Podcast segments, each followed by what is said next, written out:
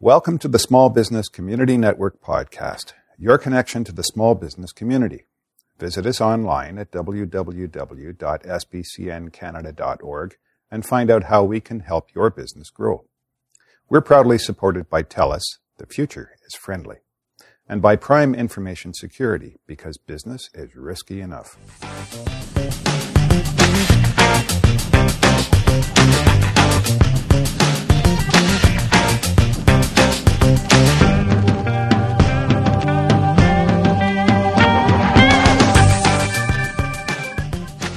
It's Linda Ocko Jenna here again with another Small Business Community Network Small Biz podcast. Steve Bentley, Northern River Financial, is here today and we'll be chatting about his busy month, amongst other things. And he's been dealing with the end of RRSP season, which ends March the 1st, and he's been getting everybody ready for the tax season. Evidently, most people have all their tax information slips by the end of February. Hi, Steve. Nice to have you back on our show. How are you this morning? Um, I'm still not completely well. As you know, I had the flu and uh, my voice keeps coming and going, but I think I'll manage to stay stay in control for our podcast as long as you do most of the talking. well, I might be able to help. I think you will because even though you're a busy man, um, you find time to, to chat with us on the podcast. We're really grateful about that because a lot of people don't realise uh, what a busy time it is for you guys. And um, you've not just been, you know, dealing with the, the tax returns, have you? You've been doing lots of other work as well. Yeah, we, we've got a number of initiatives on the front, but of course the government imposes deadlines, and so we've got the end of RSP season coming up uh, March 1st, and you know a lot of people, as much as we like to try to get them to think ahead and do things on an annual basis, they sometimes leave things to the last minute. And of course, the double whammy that CRA puts on our shoulders is the fact that uh, by the end of this month, everybody will have the tax information slips. So we are getting into the actual preparation of tax returns for people. So there's no let up in the winter for us. Now, do you find um, most people do leave it um, late, and that means it puts more pressure on you and, and, and your business in the sense that everybody wants a piece of you now. You've got, they've got to have you now. Yeah, you know, and we try to talk through that through the year, and I think people like we we've been doing a little bit of uh, talking about RSPs lately, and we've just released a, a blog post a couple couple weeks ago talking about RSP realities. And you know, it's not to everybody's advantage to wait to the last minute. Number one, that money could be working for them earlier in the year. They could have the benefit of that deposit earlier in the year if they're doing it, let's say, on a monthly basis. But the other part of it too is sometimes they're scrambling to come up with the money they, they would like to contribute to their RSPs and, and sort of coming down to a cash crunch. So it's a challenge for some people. Yeah, yeah, I get that. So, um, interested in this new blog post. What what have you been um, sharing with us in the blog post, Steve?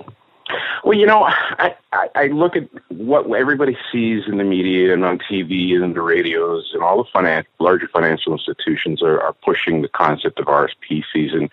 And in a way, it's really just a big sales push. It's people just trying to get deposits in to generate revenue. And I, I just don't really know that everybody understands the RSP and what you can and can't do with it. So I guess last year what led off to this is writing a, a blog post called "The Insanity of RSP Season," which had quite a quite a good following, and it really just said, you know what, we need to think about the planning side of it, not just you know the sales side of it, where people are hearing all these commercials during this time of year.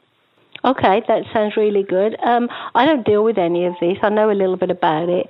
Uh, Dave and our financial advisor, you know, deals with all of this. So, can you share some, some of the pointers from, from the blog post, please? Oh, of course, yes. Um, you know, I, I call it RSP realities because it's amazing what people do and do not understand about RSPs. And I think a lot of people don't realize that this year actually marks the 60th anniversary of the creation of the RSP by the federal government many years ago. Wow. And there's a lot of people who have a little few misconceptions. And, you know, one of the biggest things uh, is most Canadians do not have an RSP, which kind of scares me because when we're looking at most employees, they don't really have that kind of a savings program at their work. You know, gone are the days of the registered pensions and defined benefit and contribution programs that are slowly dwindling. So it's becoming more and more onus on Canadians to actually save their own money for their RSP. And it's kind of sad that people don't really understand that that's an important part of retirement. Um, I think another one too is everybody thinks, well, you know what? I got to get that money in because I'm going to get a tax refund, so mm-hmm. I'm going to make money.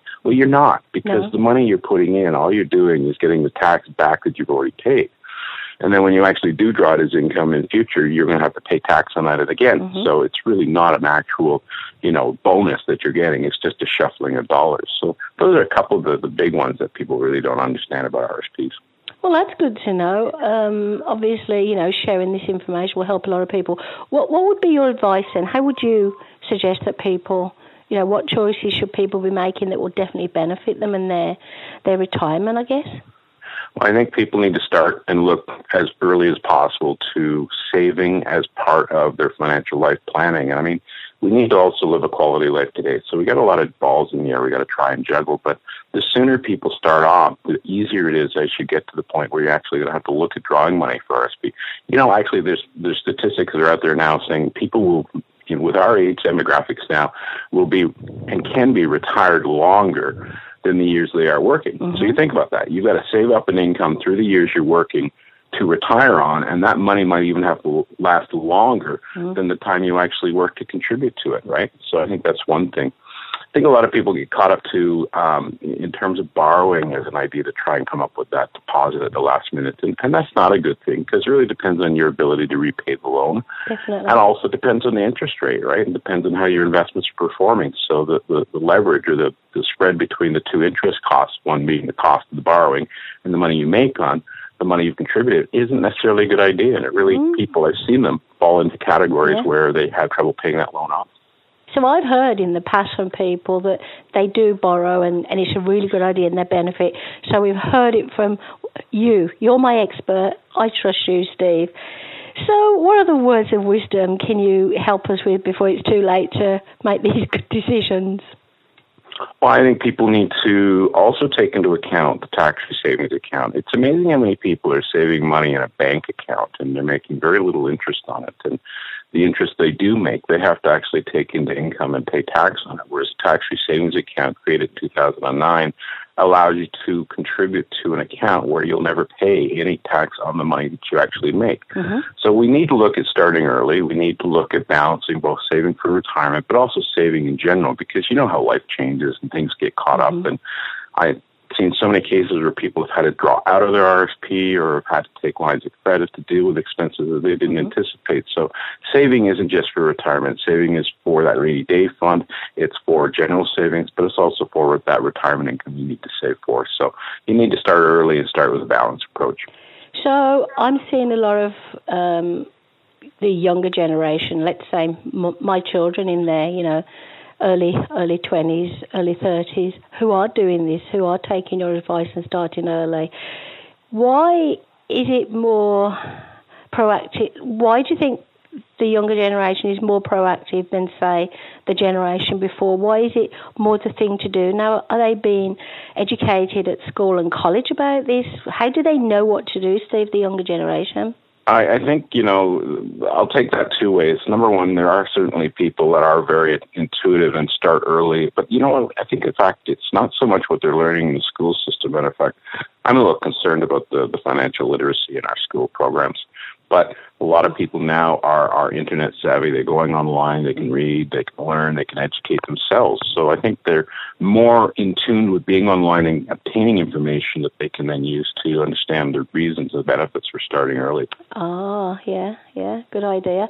I found that having um, my children in particular, my my two um, two of my children who are young adults have been very involved with the Small Business Community Network over the years, and because they've made relationships with people like you and other financial advisors, it's really opened their eyes and made them realise that maybe what mum and dad says is right or maybe isn't right. And by listening to you, Steve, and other people offer the seminars and they read your blogs, that, that's what's helped educate my children in particular. So it's not too late then. The deadline's not up yet. What would you say people should be doing if they haven't already taken action? Well, I think they need to act quickly because it's not just putting a deposit into an RSP, it's actually opening an account to make a deposit into. So there's a little bit of timeline. I think they're really looking seriously, they need to be looking at minimum four days before the deadline. So that's what we target in our office. So really people need to be getting focused on it in the next couple of days. Um, even if you make a contribution, um, you don't have to rush and figure out how you want to invest it. It can just be put into a savings account within an RSP or a money market fund, and then you can have the time to think about how to invest mm-hmm. that. So getting the deposit in is one thing. Actually deciding how to properly invest it for your needs, you'd still have some time to be able to handle that. It's not something we should rush into, so that's a really good way to go. Um, so let's imagine there are people out there that missed a deadline, but are listening to this podcast and they do want to plan for next year. So is it all about you know connecting with someone like you, a financial advisor? Um, because explain to me again, you don't work for a bank, right? How do you, how do you how do you do this? I'm an independent brokerage, so I don't work for any particular institution. I represent pretty many, pretty much any institution across across Ontario. So I don't have to just deal with a particular bank or with a particular insurance company. I find the fit that makes the most sense for that particular client situation. So I think you think of it almost like a mortgage broker, right? I don't just have to represent one mortgage product to you. I can mm-hmm. look across the stream and look at what's the best fit for that individual. Mm-hmm. The independence also creates an ability to say that I'm not biased by a particular institution to have to recommend and mm-hmm. push their product solution. I look at the client, and the client's the one who actually, with working with us, can look at the options and then make the decision that's appropriate for them. Okay, but say somebody does want to work through their bank, their financial institution, whatever. It's still a good way to go, I guess, because they have trust in their their, their bank, let's say, and they have built relationships with the people they work with. That is still a good way to go, I guess, if if people feel comfortable doing it that way. I think you hit the nail on the head right there. Is comfort, and I think the challenge with banks nowadays is you know the person you like to deal with may not be there in six months to a year, but if you have that relationship, that's the most important thing. That relationship with an advisor or planner to me is paramount. And, you know, many times when I've walked into a client situation and they've got a good relationship with somebody, well, I don't want to upset that because I don't want to replace something that's working for them. So again, you're giving us lots of choices, Steve. You're not saying we really should do it this way, and you're not actually saying if we don't meet the deadline this year, that's it. You know, um, I read today in Canada um, the average lifespan now is 88 years. Exactly, and you know it's been increasing over the last number of years. That's part of the problem of, of for retirement is people need to understand that they are living longer, so they're going to need to have some money available longer than they may have anticipated when they were young. You know, it's just a state of our you know society that we need to be planning and implementing that as planners when we look at planning there used to be a time where we would do our planning spectrum up to age 90. Now we've pushed it to 95 mm-hmm. because we know people are living longer. Yeah, yeah. I do have one question though. Um, uh, people get worried now because obviously there's some awful, awful diseases out there and people do die early. It's a fact of life. And so many people are saying today, how can we juggle enjoying our life now and, and doing the things we want to do, but still make sure we've got a good retirement. Obviously, not spend all our money enjoying life. It, it's easy to juggle the two, isn't it? It's easy to plan for that, and you can help people with that, can't you? Well, you know, you hit the nail on the head for us. Uh, we we like to use the, the term we put the life into financial planning. In other words, we concentrate on financial life planning, not looking at just the future retirement, but looking at all of those things people have to deal with today, but also making sure they're living a quality life today.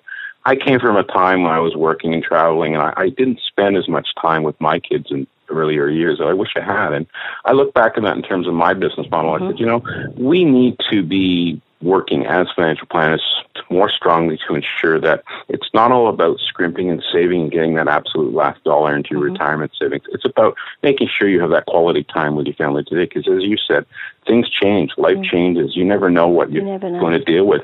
And you have to have that flexibility in your plan to be able to deal with those short term changes. Mm-hmm. I'm really pleased to know you, Steve, because you, you offer such a wealth of wisdom and advice. And as I say, you've passed it on to two of my children, for which I'm extremely thankful. Um, and they then did go away and do their own homework. They're, they're very much like you. You know, they say, well, we've heard Steve's point of view. We'll also hear everybody else's, or as many people as possible, which, which, which I think is a good thing to do. So I guess what we've learned today, Steve, from this, this awesome podcast chat is um, there is a deadline. People do have to, you know, if possible, you know, plan for that deadline, not at the last minute, but, you know, slowly throughout the year, whatever. Um, we do have to have a good quality of life, so don't worry about, you know, just saving free retirement and just sitting at home and not doing anything because sadly, I mean, my my mum died of cancer age 57, so my dad couldn't enjoy his retirement with her, and you know he was never happy. It happens to a lot of people.